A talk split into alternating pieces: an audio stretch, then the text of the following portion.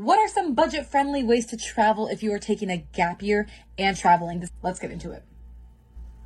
First off, consider backpacking. Along with backpacking, you can also stay in a hostel, typically cheaper, but you have to make sure you are paying attention to your stuff, locking it up, bringing some like um keys and locks, so on and so forth, just in case you never know who you're going to run into. But backpacking can be an incredible way to explore the nature and do things outside of tourist stuff for substantially cheaper. We're not going to get into the ins and outs, but consider backpacking. Even if you're kind of hesitant right now, just explore your options. Two, this goes into the last one, but go off the beaten path. Don't do things that every tourist ever does. Talk to locals or do some research, research beforehand on things that aren't just the most expensive, Instagram worthy things that people want to see. I guarantee you're going to find a lot of things that are still Instagram worthy, just not full of a bunch of tourists, and that will save you a lot of money or maybe even be free.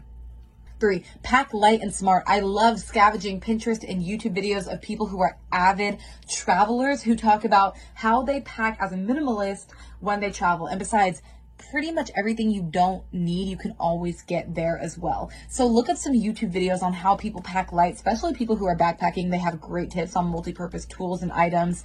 Um, you really don't need as much as you think you need for the majority of places you go. So I recommend looking at a couple YouTube videos and seeing how you can pack lighter. Trust me, oh my gosh, it makes so much of a difference. And remember, less luggage means less stress, but also you might not even have to check in a bag, which can save you money too. If you pack light enough to have your personal item and a carry on on the plane. And if you can survive off of that, which I know that you can, you can save a lot of money.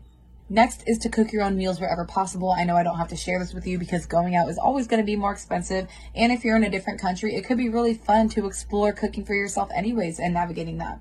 And lastly is to simply plan ahead. We talked about this more in the last video, but it applies here as well. So you're really prepared for anything and you're not caught off guard nearly as much when it comes to expenses. So I hope that this helped.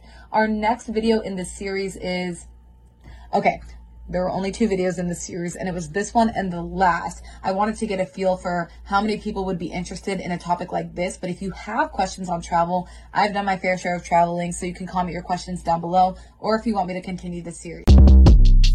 Short Cast Club